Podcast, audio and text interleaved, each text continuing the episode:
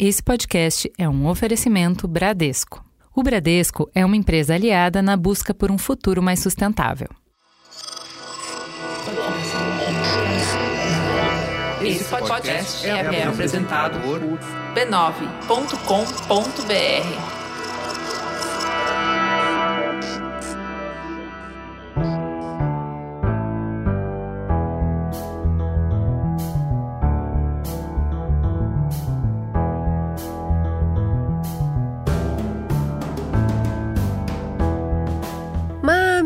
querida, bem-vindes ao nosso espaço de diálogo, reflexão e acolhimento.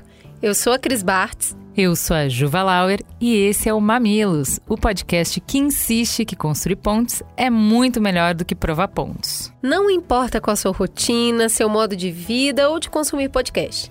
O Mamilos está pronto para conversar com você desde o comecinho da semana. Tamo lá toda segunda às sete da matina, colocando um episódio novo no ar. Pois é, se você não estava sabendo ainda, não tinha percebido essa troca de horário, já pode seguir a gente no seu aplicativo preferido e receber notificação toda vez que subir uma conversa quentinha e informativa nova. Como essa de hoje, sobre como colocar limite no nosso presidente.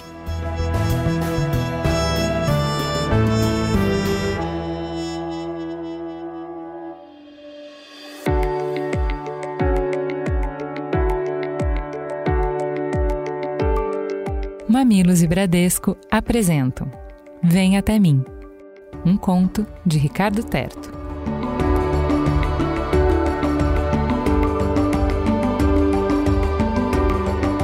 Episódio 4 Como um rio.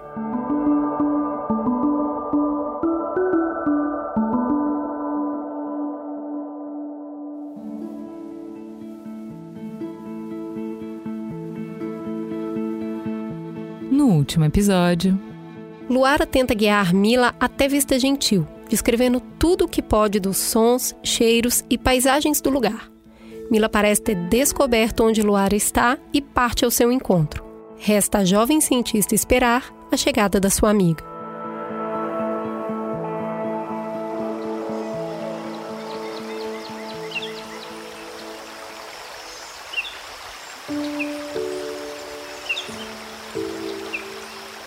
Luara trouxe o senhor gatineiro até a beira do rio Graça e deixou ele renovando o tanque de água.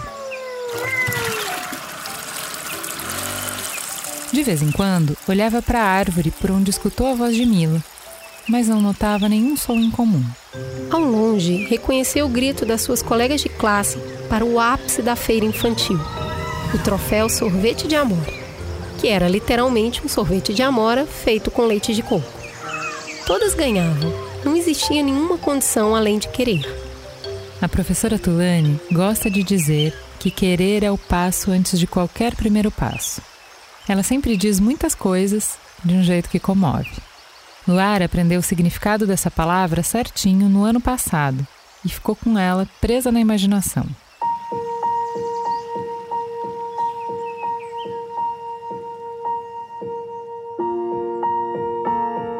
Como ver é como ter um rio que mexe dentro da gente, disse a professora Tulane. Um rio? respondeu impressionada Luara na ocasião. É, um rio, igual a esse nosso, que vai se alargando, se misturando, fazendo contato com tudo ao redor. O que te comove, Luara? A aluna nem hesitou. Música e sorvete de Amora. E foi aí que se criou o Troféu Sorvete de Amora, que hoje já está em sua segunda edição. Luara então pensa nas coisas que poderiam comover Mila. Será que ela vai achar o senhor gatineiro comovente? Luara observou, na água limpa do rio, uma pedra curiosa perto das patas do robô. Em todas essas passagens pelo lugar, nunca tinha percebido essa rocha que repousava no leito raso.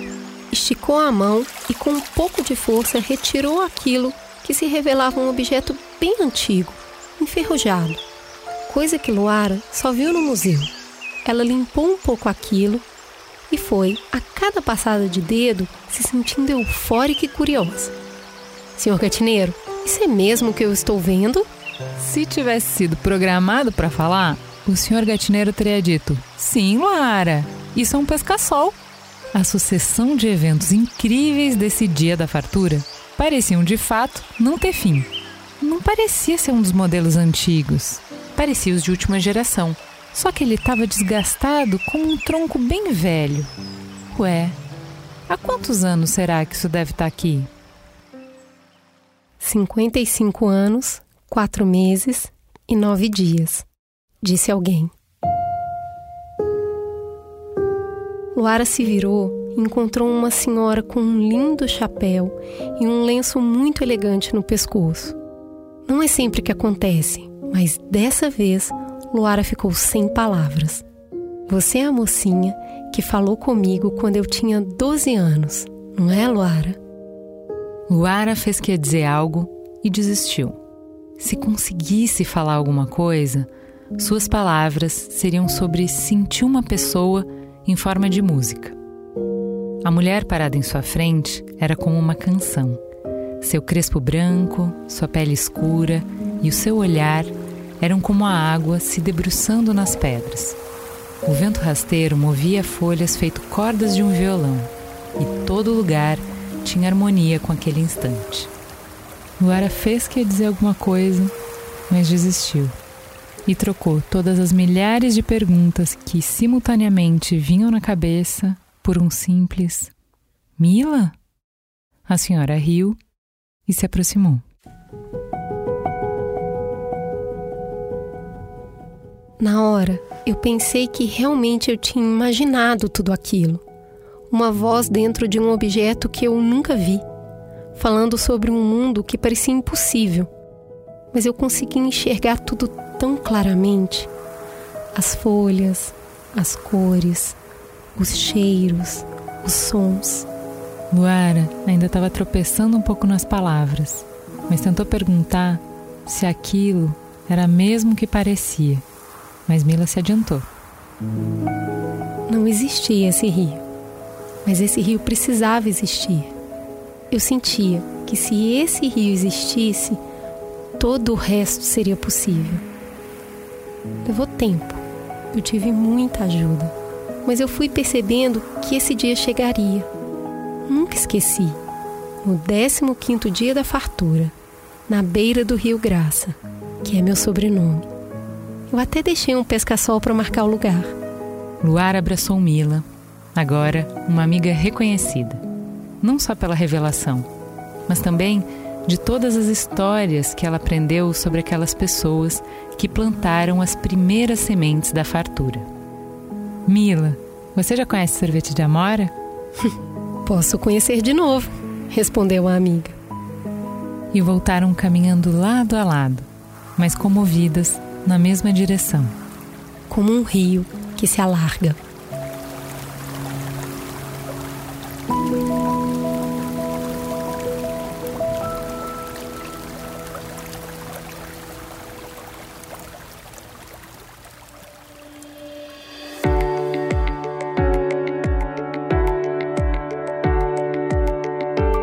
Esse conto que você acabou de ouvir foi inspirado pela seguinte pergunta: Em que mundo a gente viveria se a humanidade atingisse as metas de desenvolvimento sustentável? São 17 objetivos estabelecidos pela ONU que deveriam ser alcançados até 2030. No mundo de Luara, as metas já foram atingidas há algum tempo e as novas gerações enxergam esse mundo, para nós sonhado, como algo natural. Entre elas, aconteceu a erradicação da fome, representada no conto como o Dia da Fartura, energia limpa e renovável, representado pela energia solar e o pesca-sol. Também há educação de qualidade, representado pela relação de Luara com sua professora e pelo pensamento inovador e empático da menina.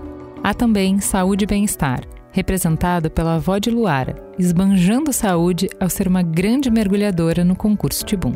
Outros objetivos são sugeridos no conto, como igualdade racial e de gênero, vida na água e vida terrestre, e, claro, cidades e comunidades sustentáveis, como é o caso de Vista Gentil, onde tudo acontece. Existe uma vasta produção de fins de mundo, e de fato, vivemos tempos difíceis.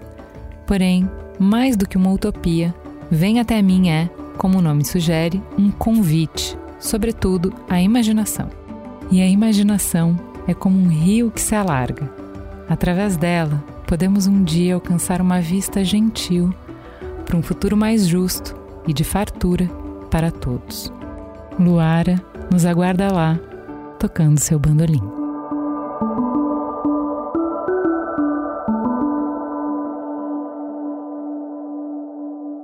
Dos atributos que popularizaram Jair Bolsonaro, o respeito aos ritos e regras do jogo democrático nunca esteve na lista. São inúmeras as ações que comprovam isso. Em quase três anos de mandato, Bolsonaro já deu mais de 3 mil declarações falsas ou distorcidas, segundo checagem da agência Aos Fatos. Também provocou organizações dentro e fora do Brasil. É um vírus novo, ninguém sabe se nasceu em laboratório ou nasceu por algum ser humano ingerir um animal inadequado.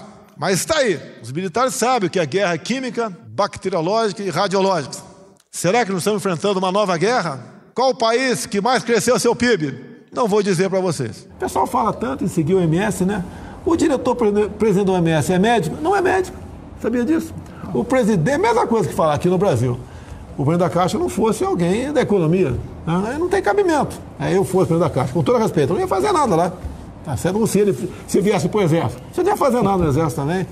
Então o presidente do RMS não é médico. Ele se negou a combater crises, especialmente as da pandemia, contrariando as recomendações dos principais organismos e estudos do mundo. E por volta das 17 horas, tomei um comprimido da, da cloroquina, é um direito meu, e a partir dali, os dias consecutivos, até hoje, quinta-feira, às 17 horas tomei mais um comprimido e amanhã tomarei mais um. E deixo bem claro para vocês, é um testemunho meu. Tem uns idiotas aí, né? O fica em casa. Os idiotas, tem alguns idiotas até hoje ficam em casa. Se o campo tivesse ficado em casa, esse cara tinha morrer de fome. Criou uma lista de inimigos públicos que cresce a cada dia. Incentivou seus apoiadores a irem às ruas contra o STF, a Câmara dos Deputados, os governadores, a grande imprensa e toda a instituição com quem Bolsonaro divide o poder no Brasil. Comparado ao resto do mundo, a nossa democracia plena é relativamente nova. Não tem nem 30 anos que a gente voltou a escolher o presidente. Mesmo assim, nesse curto período de tempo, já vivemos dois processos de impeachment, uma renúncia, a prisão de três ex-presidentes, processo e cassação de dezenas de ministros e assessores próximos a escândalos e diversas crises econômicas ou de corrupção que colocaram em choque o Palácio do Planalto. A gente pode interpretar essa quantidade de percalços como um indicador de que o famoso sistema de pesos e contrapesos da Constituição está funcionando. Porém, eis que surge Bolsonaro, um presidente que ataca frontalmente as instituições e insufla a população contra elas.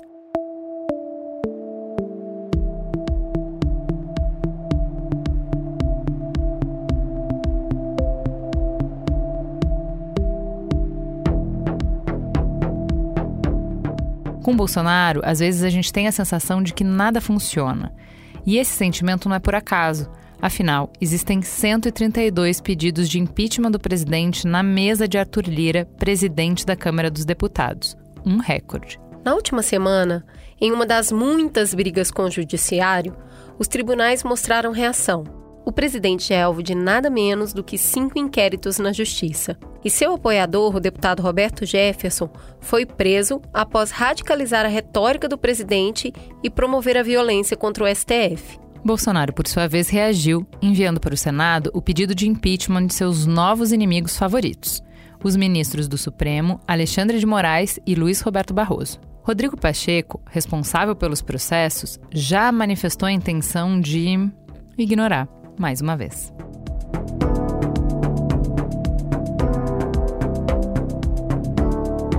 Será que só agora as instituições começaram a reagir? O que eles fizeram nos últimos anos para conter essa onda? Além de impeachment e processos, existem outros dispositivos no legislativo e o judiciário para tentar limitar ou regular a atuação do presidente da República? O que pode e o que não pode numa democracia e quais os mecanismos que a gente tem para corrigir essa rota. O que a gente quer saber hoje é, afinal, quem é que põe limite no presidente e como põe limite?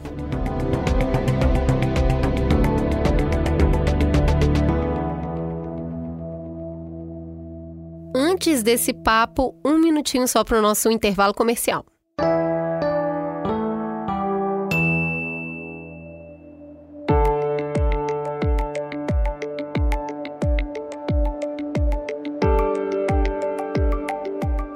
Conto Vem Até Mim, que abriu esse programa, é um oferecimento Bradesco. Há alguns anos, a instituição incorporou os Objetivos de Desenvolvimento Sustentável da ONU na sua visão de futuro. Hoje, o Bradesco é reconhecido por suas ações de promoção da igualdade e diversidade. E fora das agências, milhares de pessoas, de várias classes sociais e locais do Brasil, são impactadas por projetos criados ou apoiados pelo banco.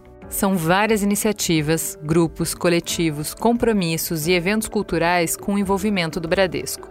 Tudo isso com um só desejo: fazer da sustentabilidade o seu principal objetivo. Então, temos um convite. Conheça e se inspire nas iniciativas de sustentabilidade do Bradesco. Acesse sustentabilidade.bradesco.com.br.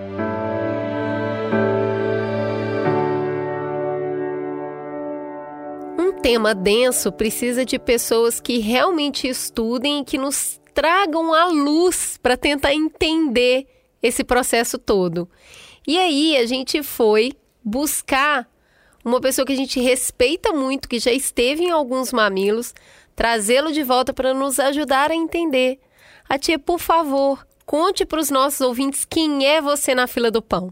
Bom, eu sou Alfredo Atier, eu estudei História e Direito na Universidade de São Paulo, depois me dediquei muito à filosofia, a ser professor, né? E hoje eu sou presidente da Academia Paulista de Direito e exerço a função de, de desembargador no Tribunal de Justiça de São Paulo. Muito bem, muito bem. A gente tem aqui uma estreante, uma convidada que veio nos abrilhantar aqui com outro lado da perspectiva, que é a Graziela. Graziela, por favor, se apresente para os nossos ouvintes. Quem é você na fila do pão? Olá, pessoal. É uma baita honra estar aqui. Eu sou Graziela Testa, sou doutora em ciência política, professora da Escola de Políticas Públicas e Governo da FGV e estudo relações executivo-legislativo, é, toda essa parte desse conflito que a gente está vendo agora e sou muito fã do Mamilos, então é super honroso estar aqui e é uma alegria participar, porque eu sou ouvinte. Semana passada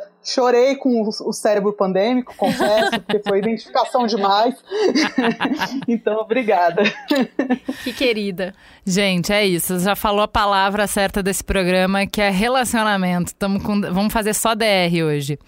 Bom, no primeiro bloco, o que a gente quer é estabelecer o problema. A gente vai chamar o VAR, vocês são o nosso VAR, para a gente entender das ações do presidente o que, que foi falta, o que, que foi cartão amarelo, o que, que é expulsão. Vamos entender para além das paixões no regulamento. Traz o regulamento aí. Para começar, já existem 126 pedidos de impeachment protocolados contra o presidente da República, o que é um recorde, é quase o dobro dos 68 pedidos protocolados contra Dilma Rousseff.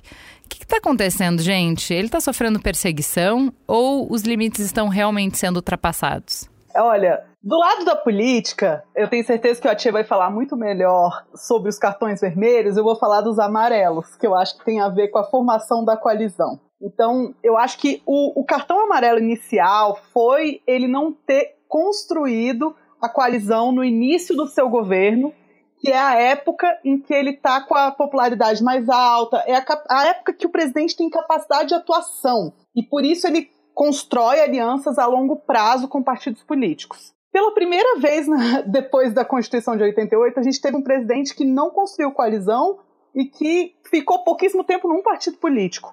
É, então escolheu andar sozinho, escolheu não, não construir com coletivos. Então esse cartão amarelo só não virou vermelho porque depois ele fez uso da liberação de emendas parlamentares, mais do que outros presidentes o fizeram, para conseguir construir esse apoio caso a caso no Congresso. Então esse amarelo não virou vermelho porque ele vai sempre salvando quando está quase caindo. Assim. O presidente ele diz que joga dentro das quatro linhas. Né? Ele gosta das metáforas do futebol, como o Brasil em geral gosta. Né? O problema do presidente é que ele tem quatro linhas imaginárias. Ele joga fora do campo. ele está jogando no cantinho do campo, junto com pessoas que não entendem nada de futebol, que ele convocou, porque essas pessoas dizem a mesma coisa que ele diz, quer dizer, ele escolheu auxiliares e pessoas para estar ao lado dele que são uma espécie de espelho, né? Com as quais ele conversa consigo mesmo. E além disso, ele sofre de uma incapacidade louca, né? como disse a Grazela, ele tem dificuldade de criar amigos, ele gosta mais de inimigos. Então, no discurso e nos atos dele, ele cria tensões constantemente, conflitos constantemente, ele provoca constantemente. Né? Essa é a forma dele de ser, que eu acho que é uma forma que de uma pessoa que não está fadada, não estava vocacionada a ser presidente. Quer dizer, não podia exercer qualquer ato de liderança. Pelo contrário, né? Quer dizer, ele devia continuar naquela função que ele tinha no cantinho dele dentro do parlamento, falando com aqueles retratos de antigos ditadores, né?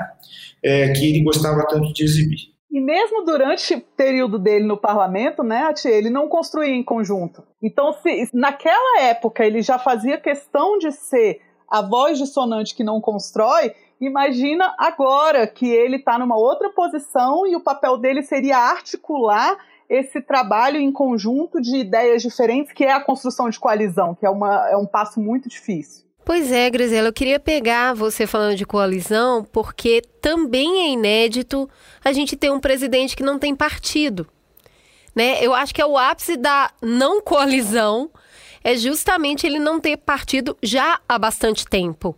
O que, que isso significa? O que, que qual é a importância de um presidente não ter partido? Quais são as implicações disso? A primeira implicação é que ele não tem um apoio baseado em programas e ideias no Congresso. Então ele tem um apoio baseado em personalidades, aqueles que são próximos, que são aspas amigos do, amigos do rei, têm mais facilidade de acesso do que aqueles que não são. Isso não necessariamente passa por um critério ideológico, por um critério programático, por um critério de é, proximidade de ideias, mas simplesmente do fui com a sua cara ou não fui. Né? É super interessante porque a gente teve vários teóricos que explicaram o Brasil na década de 30 e chamavam isso de patrimonialismo. E isso tem, não, não é uma particularidade do nosso presidente, é uma. A gente tem alguns políticos que escolhem agir dessa maneira. A questão é que o resultado para o Brasil não é uma discussão de qualidade. A discussão é, é, fica pobre e não passa por, é, por discussão de ideias, que é o ideal que aconteça no parlamento. As discussões passam a ficar no campo do quase da ofensa pessoal. Isso é muito negativo.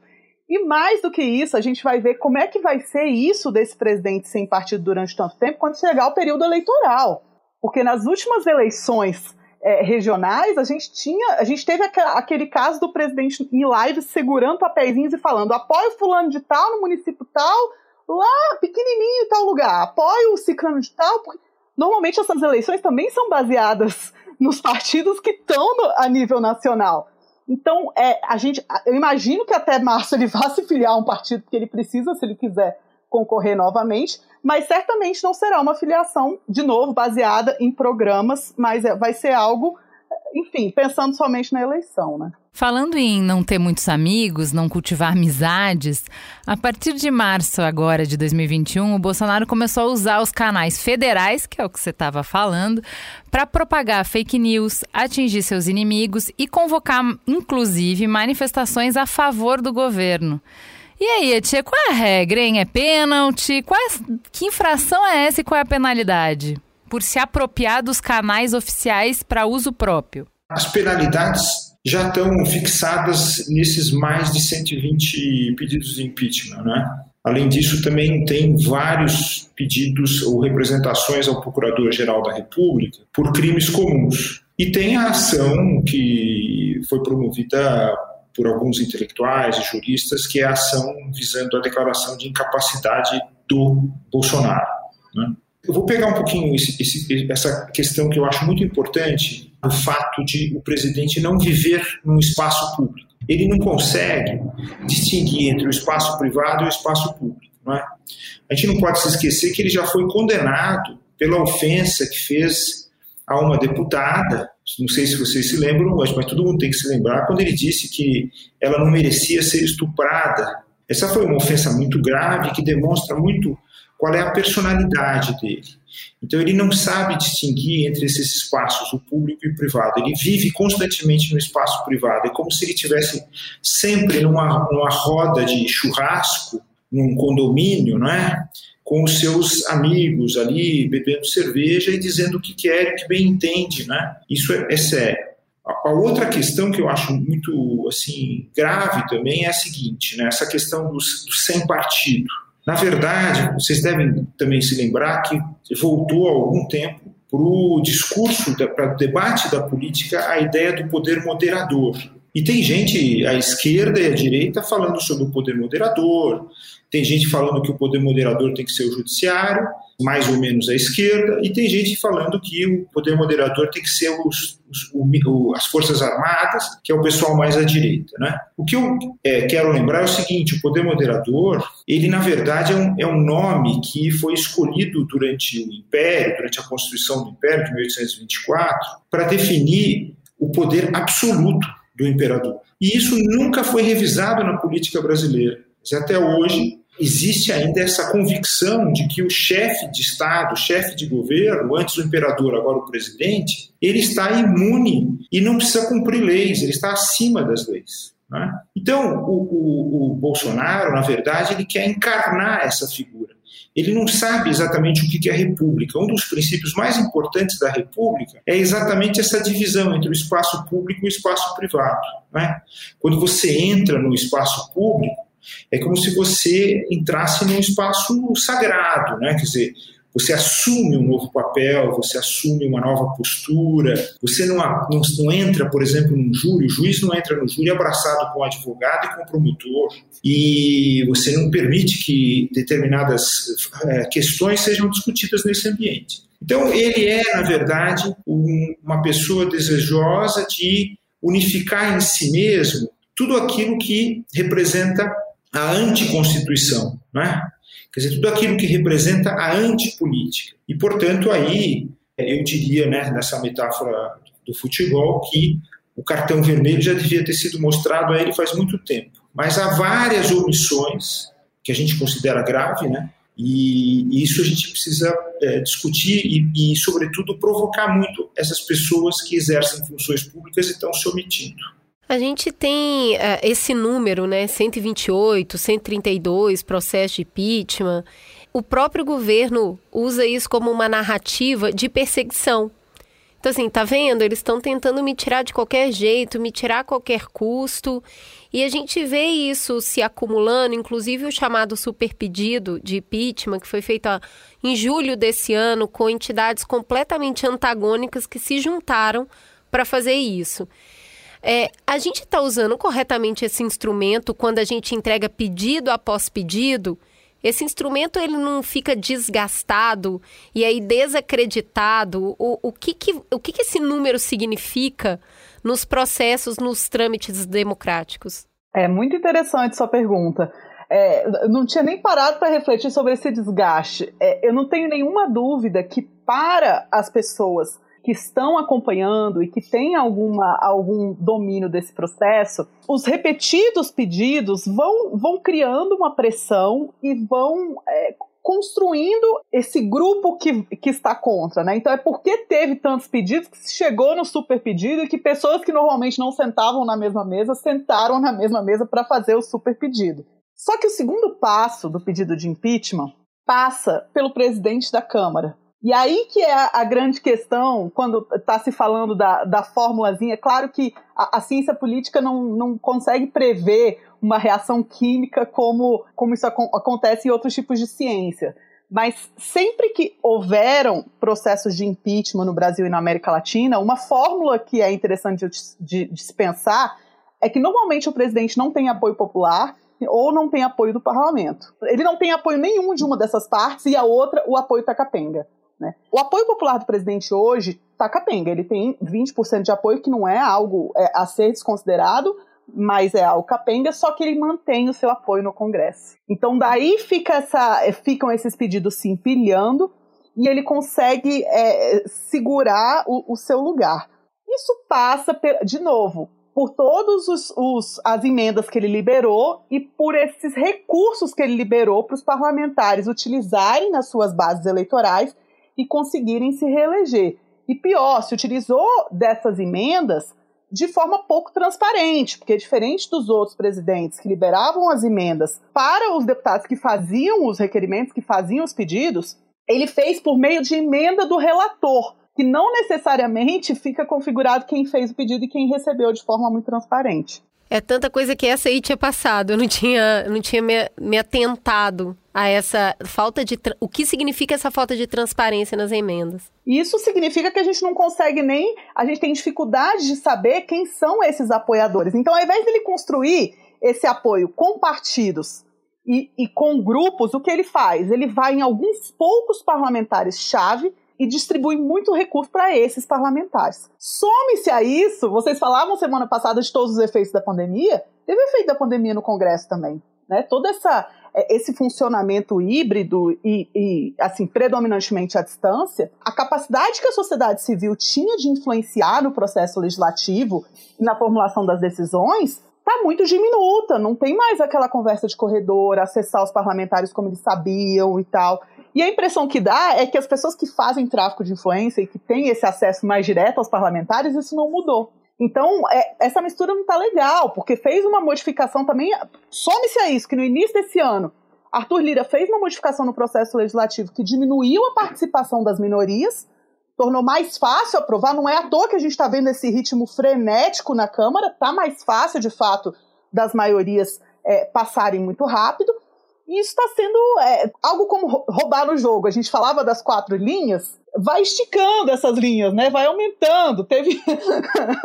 ao longo vai do aumentando o gol, né? Aumenta o gol, não é a linha. O, o, o, pelo contrário, as linhas estão mais estreitas, o campo tá menor e o gol tá maior. Exato. Então, eu acho que isso tá muito. Tá, a, a capacidade de controle social tá muito diminuta, por conta dessa pouca transparência e da dificuldade de acesso da sociedade civil. E por isso a gente tem que. É, eu, eu, acho que a gente devia ficar mais de olho no que a Câmara está fazendo, sobretudo no Arthur Lira, porque ele não só está segurando o impeachment, tem outras coisas que estão é, passando de uma forma muito atropelada e pouco pensadas. Né? Isso, isso é a Tá passando boiada?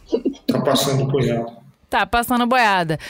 Bom, para encerrar esse bloco, a gente é, quer saber é, sobre um tema também muito delicado. O Moro foi um dos protagonistas da campanha do Bolsonaro e esse super aliado que ajudou muito na eleição do Bolsonaro acusou o presidente de tentar interferir na Polícia Federal. Foi assim que ele desembarcou do governo. É uma acusação de peso, né? Que instrumentos que a gente tem para evitar que quem tem o poder máximo da República, o presidente, interfira na polícia? Como é que isso está funcionando para o Bolsonaro? É, ali houve uma disputa, né? O, o Moro entrou no Ministério da Justiça para controlar a Polícia Federal. Ele não tinha uma visão do que, se, do que seria o, o, Ministério da Justiça, que é muito mais amplo do que isso. Né? O Ministério da Justiça não é o FBI, né? não é o, o um escritório de investigações federal. O Ministério da Justiça tem um monte de políticas, uma série de políticas públicas importantes que devem ser levadas a cabo para exatamente disseminar a justiça no Brasil, né? inclusive na área da questão da segurança, né? coordenar determinadas políticas na área de segurança. E ele entrou ali para controlar a Polícia Federal e o Bolsonaro foi o seu obstáculo, né? porque o Bolsonaro, evidentemente, tem uma série de problemas, não é? Porque a personalidade dele se quintuplica, né? Quer dizer, ele tem os filhos, ele tem as relações pessoais, e todas essas relações são relações problemáticas, como a gente está vendo. E ele então buscou esse, esse controle. Qual é o, o, o, meio de se impedir que é, se tome conta da, da, Polícia Federal ou de qualquer outro órgão público? Né? É o bom funcionamento de duas instituições, o Judiciário e a Procuradoria-Geral da República, quer dizer, o Ministério Público Federal. E o que, que aconteceu no governo Bolsonaro? É, ele, é, já no início, começou a fazer isso, claro, mas depois que rompeu com o lavajatismo, ele aprofundou essa questão.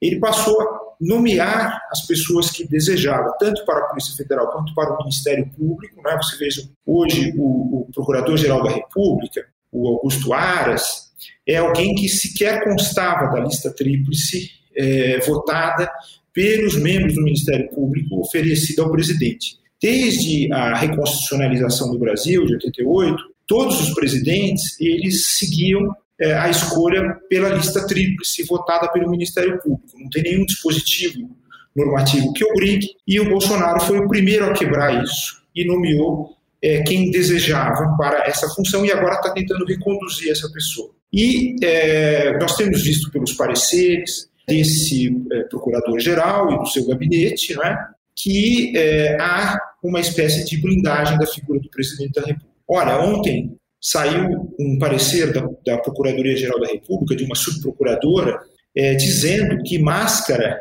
não é necessária, porque não existe prova que a máscara protege. E isso numa representação que foi feita contra o presidente, porque ele saiu sem máscara, proporcionou uma aglomeração e tirou a máscara de uma criança, né? Vocês devem lembrar. E ela disse que, olha, isso daí não tem problema nenhum é, porque não tem prova de que a máscara protege. Quer dizer, ela aderiu a uma tese que é uma tese bolsonarista, quer dizer, da própria pessoa que está sendo que ela deveria investigar, né?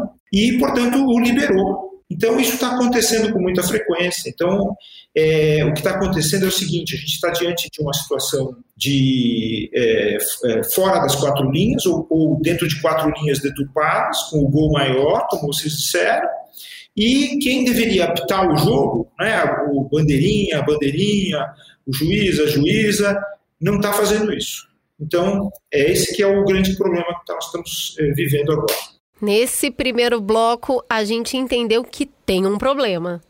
Vamos para o segundo bloco, vamos dar uma respirada para no segundo bloco a gente saber se dá para fazer alguma coisa? Espera aí que a gente já volta.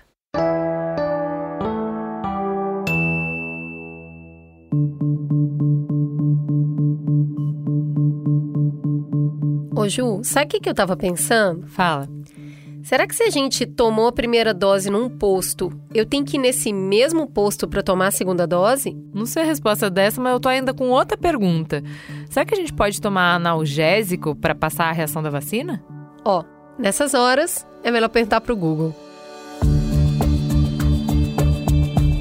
meio de tanto volume de informação, incertezas e mudanças, o Google foi uma das principais ferramentas para a gente se informar sobre a pandemia do coronavírus. E agora, se a gente não pode dizer que esse pesadelo acabou, ao menos a gente está numa fase nova com a vacinação. Mas é aquela coisa, né? Vacina nova chegando todos os dias, calendários sendo anunciados toda hora, várias dúvidas vão aparecer. É difícil mesmo acompanhar. Da mesma maneira que o Google informa você no seu trabalho e na sua vida cotidiana, o serviço de busca está prontíssimo para te informar sobre as vacinas contra o Covid. Na dúvida, busque por vacina Covid no Google. Aliás, Ju, e aí? Cadê a resposta da pergunta que eu te fiz? Eita, que eu esqueci, mas me dá um segundinho que eu vou buscar aqui. Continue buscando os fatos sobre as vacinas no Google.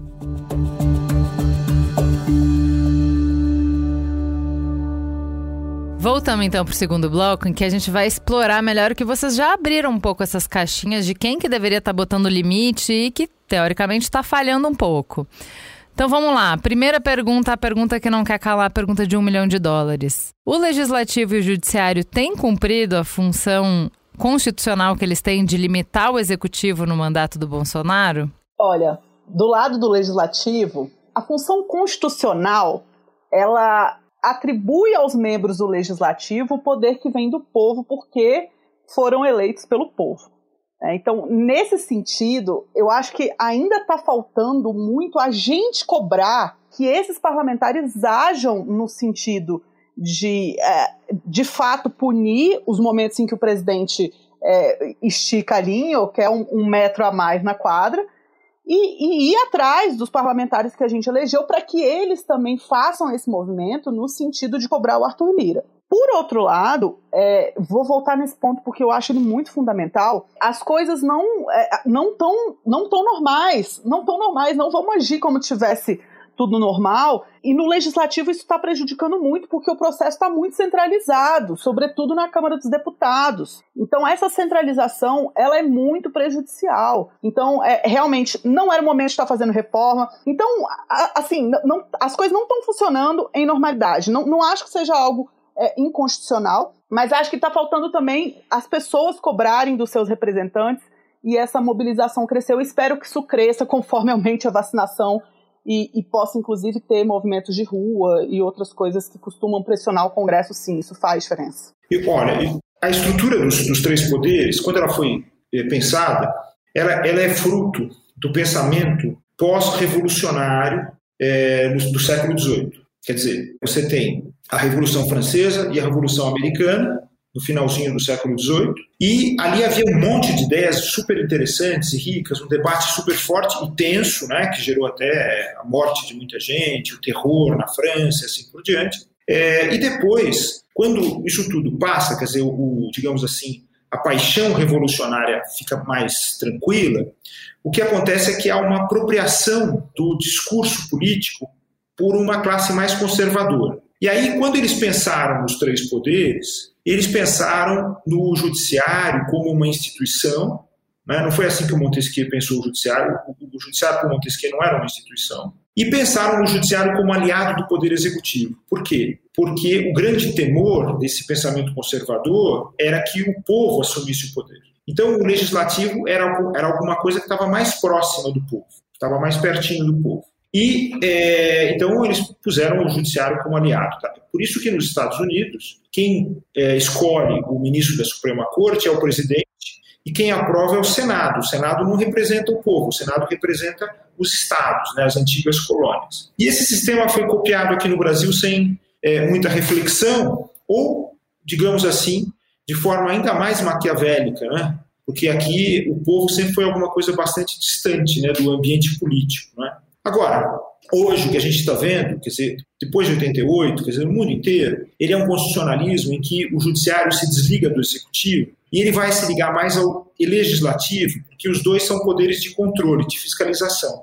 Né? O executivo age e o judiciário e o legislativo controlam. O que está acontecendo hoje é que a gente tem no legislativo brasileiro uma série de investigações, a principal dela, a principal delas é a Comissão Parlamentar de Inquérito né, da pandemia. O que é a Comissão Parlamentar de Inquérito? A Comissão Parlamentar de Inquérito é um instrumento de controle pelas minorias parlamentares, né, pela minoria do parlamento, daquilo que a maioria faz. Por isso que só, só, é, só há necessidade de um terço de assinaturas para criar uma CPI. Então, a minoria pode estabelecer um instrumento de controle. E a gente tem no judiciário também alguns inquéritos, quer dizer, algumas investigações. Por exemplo, a investigação do Tribunal Superior Eleitoral e a investigação do Supremo Tribunal Federal.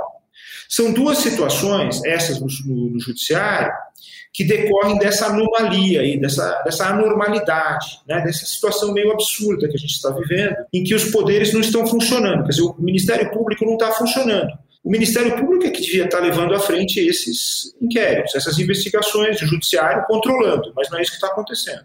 Então, mas veja, sem a atuação do Ministério Público, alguém tinha que tomar é, a vanguarda. Né? Então, isso aconteceu no Supremo Tribunal Federal e no Tribunal Superior Eleitoral. Grazela, ouvindo tudo isso, entendendo como as instituições olham para o Bolsonaro e não conseguem ler o Bolsonaro, né? É muito difícil entender se aquilo tem um limite, porque não tem nenhum tipo de liturgia. E tudo que a gente usa, tanto no legislativo quanto no judiciário, são as liturgias, são os cargos que colocam as pessoas para se comportar de uma maneira a respeitar a casa que elas habitam, né? E, e as pessoas que elas representam. Você falou assim, o Bolsonaro não é muito de fazer amizade mas ele fez, me parece, as amizades certas. E aí, dentro das duas casas que a gente tem hoje, que é a Câmara dos Deputados e os senadores, como que está a relação entre as duas casas? Ah, porque a gente tem dois presidentes dessas duas casas que aí sim. Me parece que não é o caso de ter muitos amigos, mas os amigos certos. Bons amigos. Como que faz isso aí? Olha, eu acho ótima essa, é, esse seu comentário, porque ele tem poucos amigos e todos novos, né? Ele não tem nenhum amigo antigo dessas pessoas que não tem. As amizades dele duram muito pouco, né? Vocês falaram no Moro, a gente pode enumerar aqui é, quantos ex-amigos que estão aí nessa, nessa listinha. Mas a relação da Câmara e do Senado, ela, ela mudou muito, sobretudo esse ano. Né? Até ano passado, a gente tinha um funcionamento muito redondinho e muito. Curiosamente, um período em que a Câmara e o Senado estavam funcionando de forma mais autônoma em relação ao presidente, foi o período em que ela, elas estavam funcionando em mais consonância. Então, um exemplo que eu coloco aqui foi a tramitação do Fundeb, que foi um, um processo longo que resultou no principal instrumento que a gente tem constitucionalizado de financiamento da educação pública. E foi um processo que envolveu muita gente, então são vários atores com demandas diferentes. Não é fácil capitanear um projeto desses. E do jeito que saiu da Câmara, foi aprovado no Senado. Por quê? Porque os senadores já estavam envolvidos em todo o processo de debate, então isso passa de forma muito tranquila. Não é isso que a gente está vendo agora, né? E principalmente fazendo uma comparação que talvez seja de uma magnitude parecida é, com a PEC é, que foi deliberada essa semana na Câmara da reforma eleitoral, reforma política. Pouca gente foi incluída, até o momento em que chegou no plenário, foi no meio da deliberação de uma outra MP e ficou: não, peraí, mas quem, quem falou que isso ia entrar? eu conversei com alguns líderes. Como conversou com alguns líderes? Tinha que ter conversado com o colégio de líderes, não com alguns líderes, né? Você não pode conversar só com seus amigos. Então, é, esse processo ele não está é, funcionando de forma azeitada como ele estava ano passado. Certamente não. E isso passa é, pela mudança das presidências, certamente. Né? Então, é, ano passado a gente tinha duas, dois presidentes que a despeito de não serem oposição declarada em relação ao presidente Jair Bolsonaro, é importante que isso seja colocado. Né? Então, os presidentes, ano passado, eles tinham uma relação de é, entrar em contraposição, mas em outros momentos trabalhar em conjunto quando as agendas eram, eram semelhantes. E isso fazia com que as duas casas funcionassem bem e funcionassem em conjunto, o que era curioso. Agora a gente não está vendo mais isso. E uma coisa que eu acho que dificulta toda é, essa a, a, cobrança social em relação ao presidente vem de alguns anos para cá essa, essa grande polarização e essa política de nós versus eles. É, e eu acho que é até daí que vem a retomada dessa, do poder moderador que, o, que o Atier comentou, quando se fala de, de judiciário e quando se fala também das Forças Armadas, que a gente não pode deixar fora dessa equação aqui. Né? Porque o, a, o poder moderador nada mais é do que uma perspectiva pré-liberal que enxerga em um agente uma noção moralmente superior aos outros. Né? Porque a divisão de poderes liberal, né, que é fruto da tradição liberal, é aquela que entende que o poder bom é o poder que pode ser controlado, que não é absoluto. Por isso que a gente divide poder. Tem que algum conflito tem que haver, né? Um conflito dentro da arena, dentro dos, dos parâmetros estabelecidos pelo, por esse conflito tem que haver, porque significa que é, um está equilibrando o outro.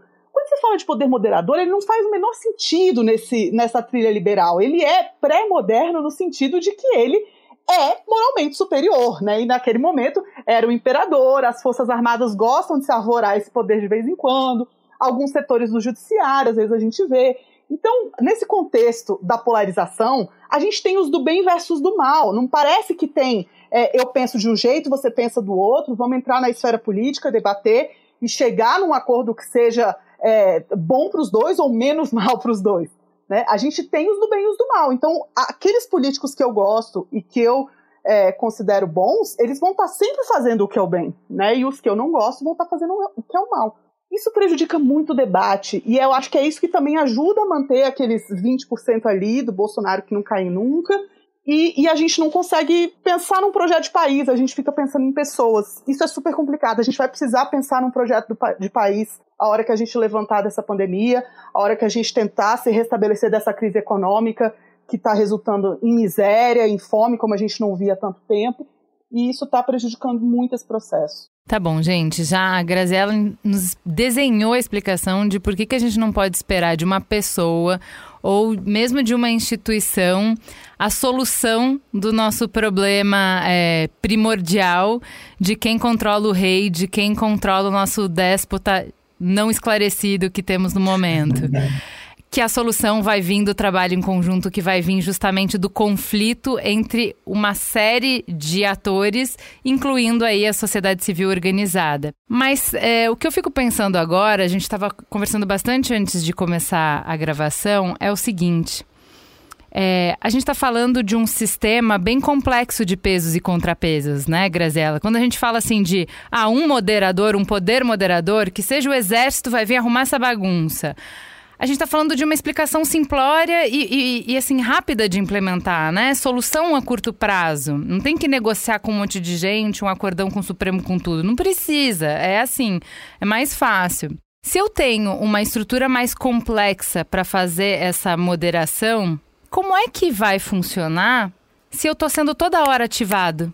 Porque a Cris estava me falando, pô, toda hora ele está botando fogo no parquinho. Então, vamos bem a gente é, é, acionar essa estrutura complexa para responder a um ataque, daqui a pouco já tem outro e outro e outro e outro e outro.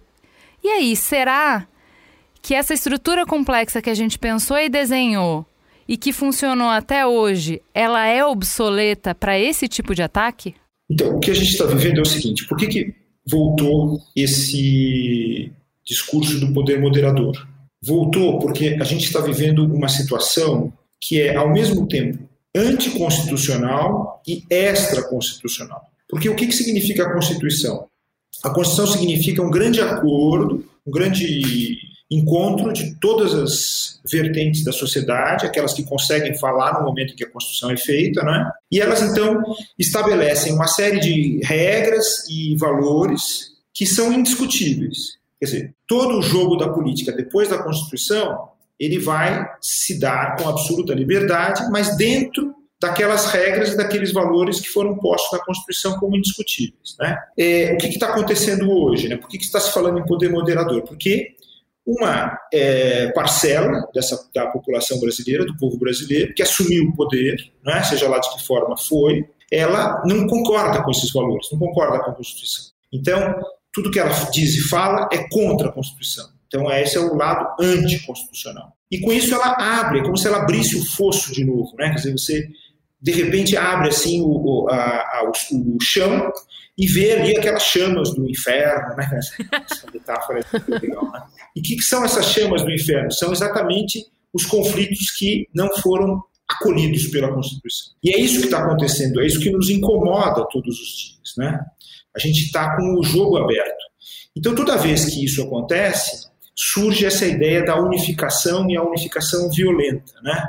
Foi assim, por exemplo, que surgiu o texto do Hobbes, o Leviatã, foi assim que ele surgiu. O, a ideia de que teria um monarca que tiraria as armas de todo mundo e passaria a exercer a violência com um monopólio para dar segurança para as pessoas e as pessoas poderem viver as suas vidas. Porque as pessoas querem trabalhar, as pessoas querem criar suas empresas, não é? Querem ter segurança no, no dia a dia, né? Eu converso com alguém, não tenho medo dessa pessoa, o que essa pessoa diz eu acredito, eu confio, enfim, esses liames de confiança, né? esses laços de confiança dentro da sociedade. E a outra a metáfora importante, ou analogia talvez, é a da, do regime militar, 64 até 85, 86.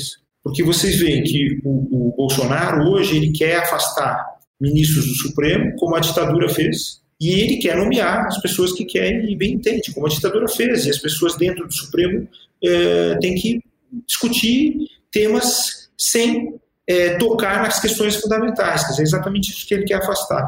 Então a gente está vivendo um pouquinho essa situação que é anticonstitucional e extraconstitucional. Então a gente falou um pouco aqui das casas do legislativo e tem a casa do judiciário. Como que você enxerga hoje que ela está preparada ou não para fazer uso dos poucos instrumentos que ainda nos resta para colocar algum tipo de limite?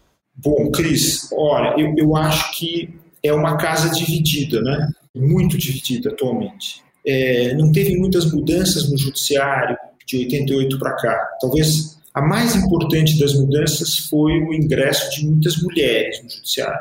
Mas eu, eu, eu não vejo, por exemplo, que tenha havido ingresso de afrodescendentes em número que seja realmente representativo. Eu acho isso um grande problema. Eu não vejo a representação das periferias no, no judiciário Né? Isso também é um problema seríssimo, porque o judiciário continua a pensar em grande parte, né? mas está dividido, né? não quero passar uma, uma visão totalmente pessimista, mas ele continua a pensar em grande parte como uma classe média, né, que vive num certo, uma certa ilha de conforto e com medo que essa ilha seja invadida ou transtornada. Né? Então, eu continuo a pensar assim. Então, esse eu acho que é o grande drama do judiciário, né, que também é o grande drama da política. Eu acho que a gente está enxergando hoje uma desconexão, né, um desligamento é, muito sério é, entre a sociedade, o que é a sociedade, o que se tornou a sociedade brasileira, que se tornou muito mais rica. Né? Hoje a gente, a gente tem a expressão das diversidades, que é uma coisa maravilhosa e extremamente importante, mas a gente não tem o reflexo disso,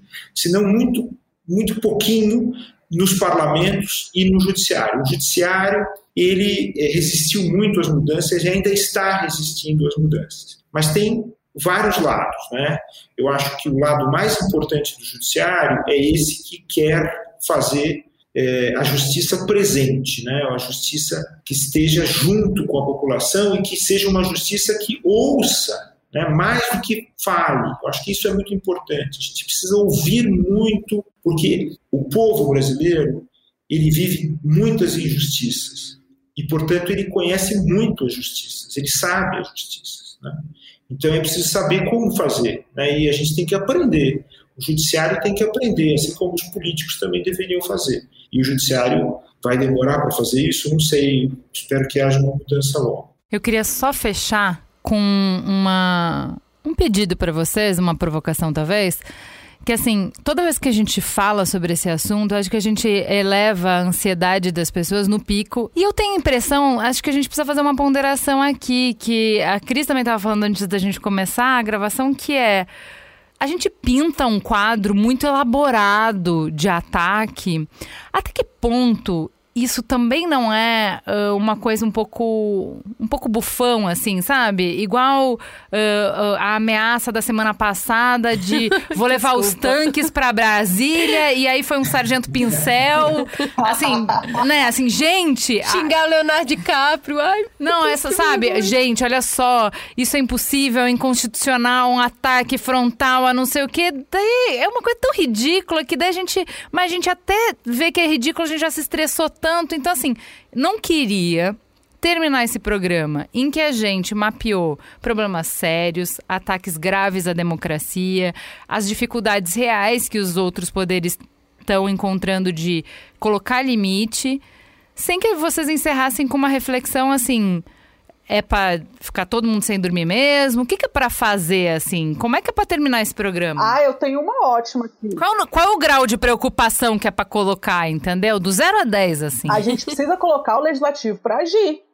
A gente precisa sacudir, porque isso tem limite.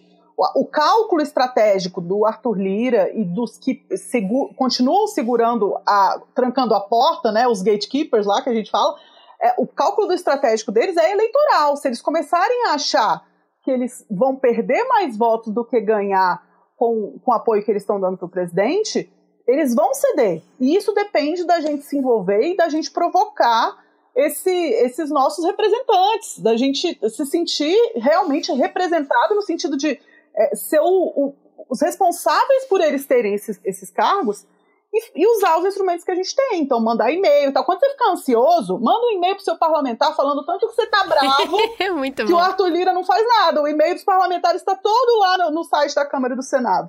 Entendeu? Sente que você está fazendo uma, alguma coisa, você está fazendo alguma coisa.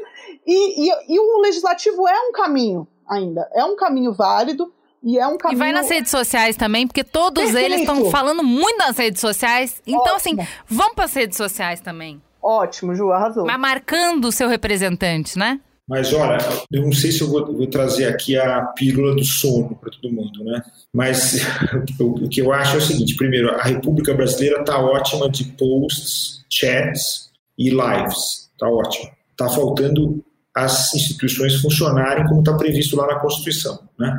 Mas isso aí é um sintoma de uma sociedade que quis aparecer, né? Eu acho que isso é legal. Isso é uma boa coisa. Eu acho que essa necessidade de expressão que a gente viveu nesse, nesse, nesse período de construção da democracia depois de 88 ela gerou isso, assim, uma explosão de é, expressões e uma é, explosão de aparecimentos. Né? Então, o que está acontecendo hoje, nós estamos sofrendo, talvez como aquela pessoa que vai fazer a análise e depois de falar, falar, falar, de repente ela se enxerga no espelho. Então, a sociedade brasileira, de repente, está se enxergando no espelho e está vendo tudo aquilo que foi construído nesses 200 anos. Né? O Brasil vai fazer 200 anos dia 7 de setembro de, 2022, daqui a alguns meses. Né?